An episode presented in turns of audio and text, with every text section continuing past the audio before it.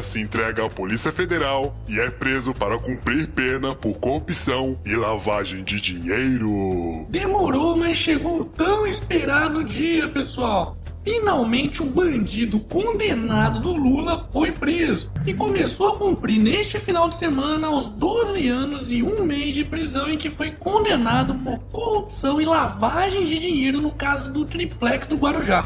Se bem que o quartinho que ele tá hospedado, quer dizer, o quartinho que ele tá preso na sede da Polícia Federal em Curitiba tá mais pra um hotelzinho três estrelas do que uma cela de cadeia de verdade, viu? Aliás, eu acho que essa cela dele é de dar inveja até pras prisões da Noruega. Chupa, Noruega! Aqui é Brasil, porra! Bom, mas apesar do Lula estar finalmente preso, tudo indica que ele não vai ficar muito tempo por lá não, viu? Pois além dele já ter mais de setenta anos e ter sofrido de câncer de laringe, os ministros do S T F já estão se movimentando para dar um jeitinho de libertar ou pelo menos atenuar a pena desse safado. Olha só. Marco Aurélio, do S T F, reitera que levará ao plenário liminar para barrar prisões em segunda instância. Pois é, acredite se quiser, menos de uma semana após o S T F negar por seis votos a cinco o habeas corpus do Molusco para evitar que ele fosse preso após a condenação em segunda instância, o ministro Marco Aurélio disse que levará para votação no Supremo um novo pedido que visa suspender as prisões de condenados em segunda instância. Tá de sacanagem, né, Marco Aurélio? Não desiste mesmo, hein? E além deste pedido, tem mais um de um instituto liderado pelo advogado preferido dos políticos que reforçou nessa segunda-feira um pedido para que o S T F suspenda as prisões de condenados em segunda instância até uma palavra final da corte sobre a constitucionalidade ou não dessa medida. Pois é, estão tentando de todas as formas livrar os políticos bandidos da cadeia.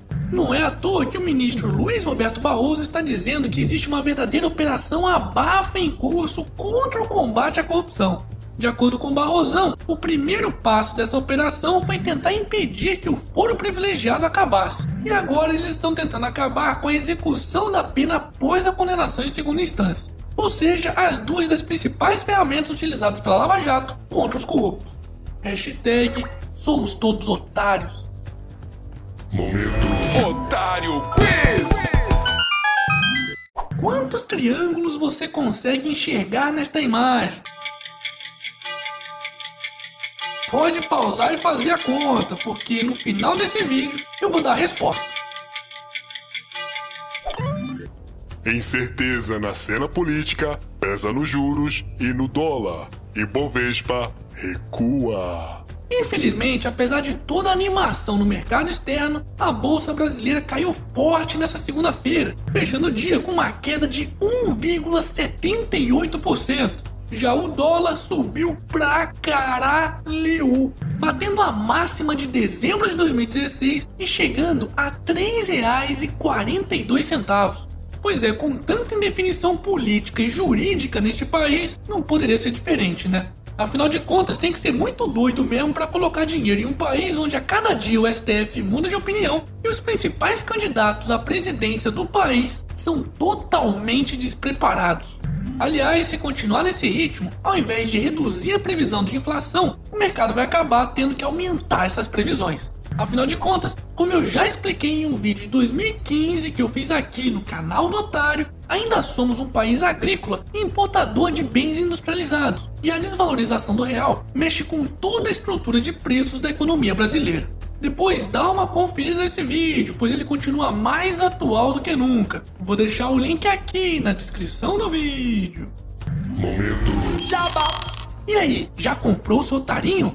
Então faça que nem o Léo Lopes, que me mandou uma foto do casal de otarinhos em frente à sede da Polícia Federal em São Paulo, aguardando o Lula no final de semana. O quê? Ainda não comprou o seu? Tá esperando o quê então, pô? Corre lá na lojinha. Quero receber mais fotos, hein? Curitiba será a sede nacional do P T enquanto Lula estiver preso. Pô, que tal transferir logo a sede do P T pra Papuda, hein? Afinal de contas, a cúpula inteira do partido ou já foi presa ou está em vias de ser presa. Ai, meu! Mas você só fala do P T, porra! E E o P M D B e o P S D B, hein? A perseguição é só contra o P T, né, seu vendido? Calma, filha da puta! Pois não são só os bandidos do P T que estão indo pra cadeia, não. Quase que semanalmente estamos vendo vários políticos de diversos partidos e estados sendo presos. E não é só vereador e prefeito de cidadezinha que estão indo pra cadeia, não. Vários ex-governadores também estão indo pra cadeia. Inclusive o ex-governador de um dos principais estados deste país, Sérgio Cabral, do P M D B do Rio de Janeiro, que, pra quem não sabe, já foi condenado a mais de cem anos de prisão. Aliás, aquele que foi considerado um dos maiores vilões do P T e algoz da presidenta inocenta, o vagabundo Eduardo Cunha, que também é do P M D B, já está na cadeia há mais de um ano. Sem contar Geddel Vieira Lima, Paulo Maluf e por aí vai. E pra quem tá achando que o P S D B ficou de fora, o principal articulador do chamado Mensalão Tucano foi preso nessa semana, o que poderá levar até José Serra pra cadeia. Ah, e quanto ao picareta do Mineirinho, esse aí só não foi preso ainda porque possui o maldito foro privilegiado, ou seja, não pode ser julgado pela justiça comum, apenas pelo S T F. Aliás, assim como a senadora Gleisi Hoffmann e tantos outros.